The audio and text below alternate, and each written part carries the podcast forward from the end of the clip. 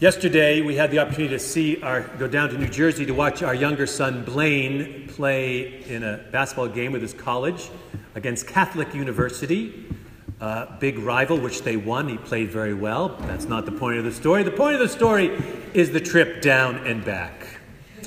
The drive down and back. As we drove there and back, I was reminded again and again by a helpful woman sitting in the car with me that I should st- keep alert. She kept asking me, How am I doing? She kept out saying, Watch out for that guy swerving into our lane. She said, Keep awake. A lot of the same things that Jesus says to his disciples in that gospel passage from the 13th chapter of Matthew this morning. The difference is my estimated time of arrival, as long as I listened to the sound advice of my fellow traveler, uh, was pretty much assured. My estimated time, I knew pretty much where I, when I was going to get there. But for what Jesus is telling those early disciples and us to keep alert for, for there is no clear timetable. Remember uh, what Jesus says, but about that day and hour, no one knows, neither the angels in heaven nor the Son, but only God. Beware. Keep alert, for you do not know when that time will come. It is important to remember that Advent in the church is not only a time to prepare for celebrating the first coming of Christ on Christmas, but also how we are preparing ourselves for Christ coming again in our lives today. At times, on long drives, one might not appreciate someone who asks every few seconds, Are you awake? How are you doing? Uh, uh, what, what, what are you going to do now? But how important it is to have those questions asked of one another on the spiritual journey that we share in together. In our lives, we need to be asking ourselves and each other are we awake to what is happening around us? Are we aware of what Christ is calling us to do about it? How are we doing in our walk with Christ? One of the most powerful quotes I think I've ever read, and I'm sure it's familiar to many of you, actually appears on the Holocaust Memorial down near Faneuil Hall in Boston. It's written by a pastor, Martin Niemöller, who was a victim of the Nazis during World War II. And the quote goes like this First, they came for the communists, and I did not speak out because I was not a communist. Then they came for the trade unionists, and I did not speak out because I was not a trade unionist. Then they came for the Jews, and I did not speak out because I was not a Jew. And then they came for me, and there was no one left to speak for me. Today, we could say, then they came for the poor, and I was not poor. Then they came for the undocumented, and I was un- not undocumented. Then, then they came for someone who had a different gender identity than I.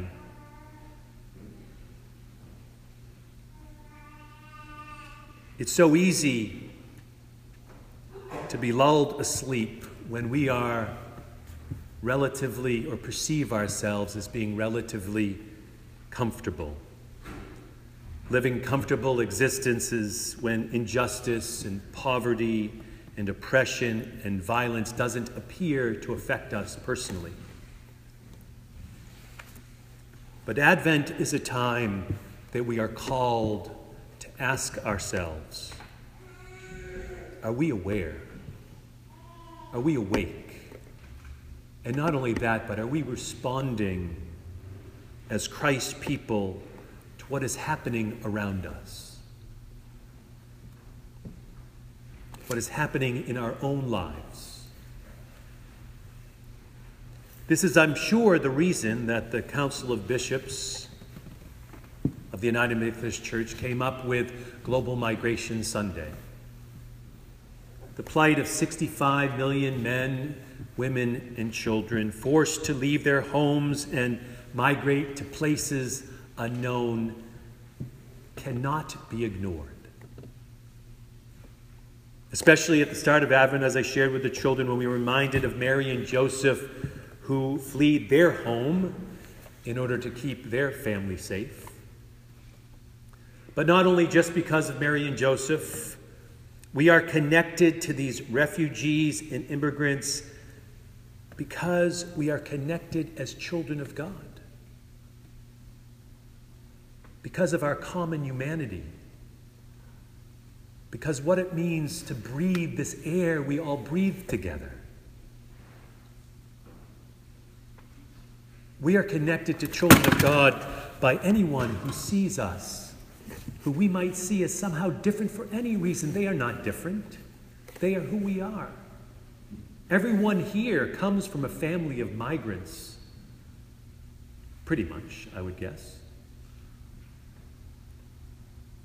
We are fundamentally connected. We're called to be connected, but not only to feel connected, as Paul writes to the church in Corinth, we have been given, we are enriched with the power of speech and knowledge. We have the resources, we are equipped, and we're ready to go. We just have, the question is, are we able to respond? Will we as a church family offer the spiritual strength and the hope and the encouragement to one another which enables us to walk the path we're called to walk? We need each other whispering in each other's ear, or like the friendly helper on my drive, not necessarily whispering. we need each other to let each other know to keep watch, to be alert, to keep awake.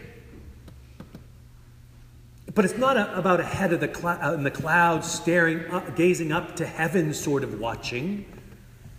You know, there's a pl- place in the scriptures in Acts where two disciples are looking up into the heavens when Jesus has just ascended, and, and a couple angels come and, and basically ask, Why are you standing there? And that's the question we need to be asked by messengers of God.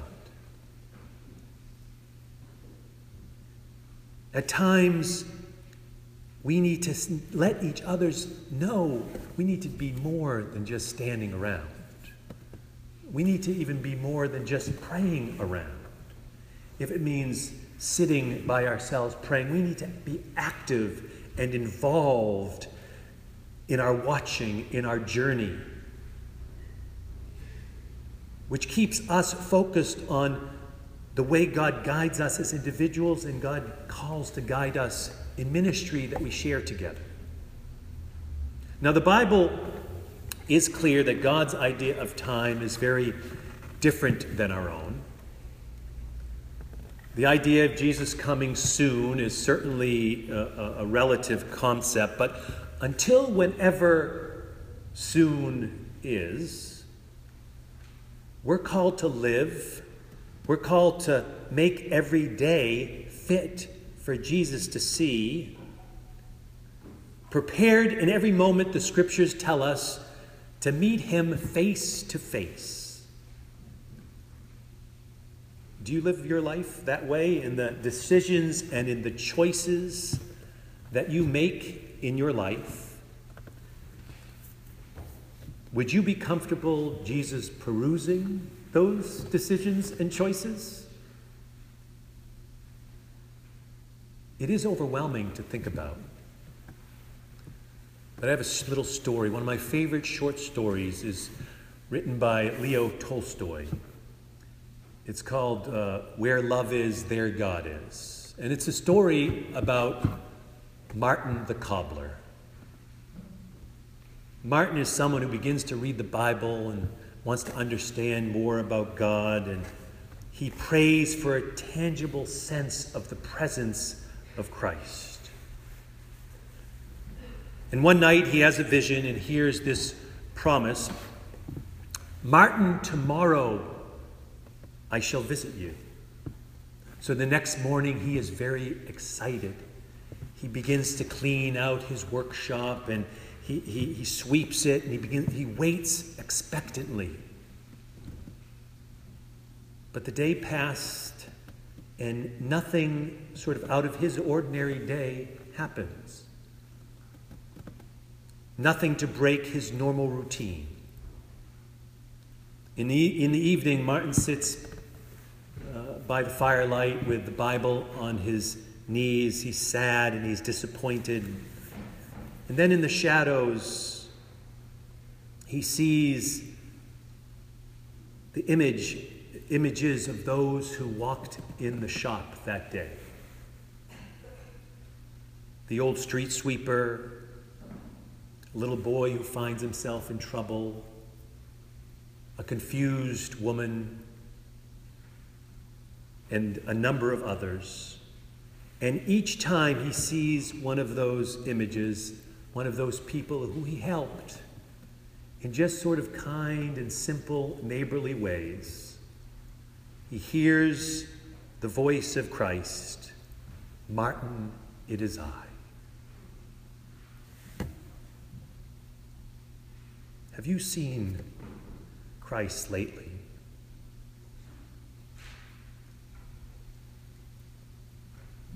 Have you noticed a person in need?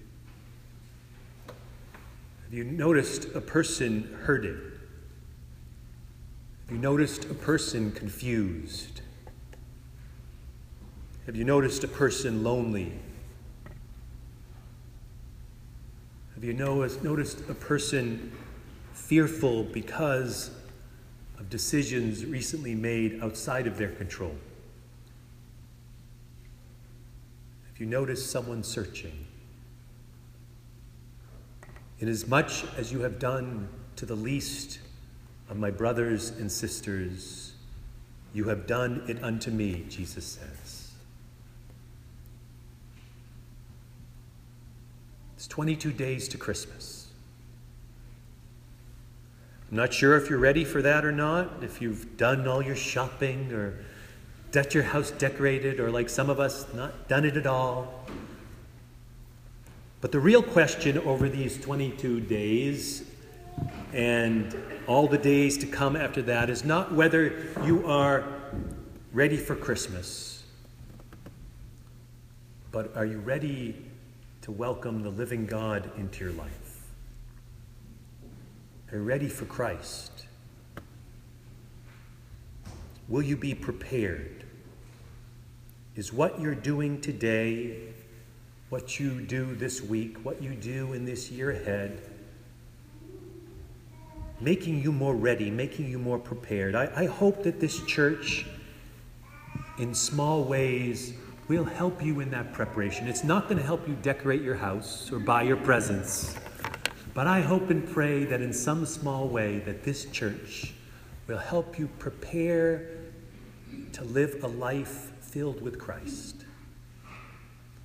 That you will walk in that path that God has given us each the opportunity to walk in. That you will recognize and notice the living God coming alive in each every day all around us. Think about the end of that gospel passage that Lauren read from in the 13th chapter of Mark. Of Mark.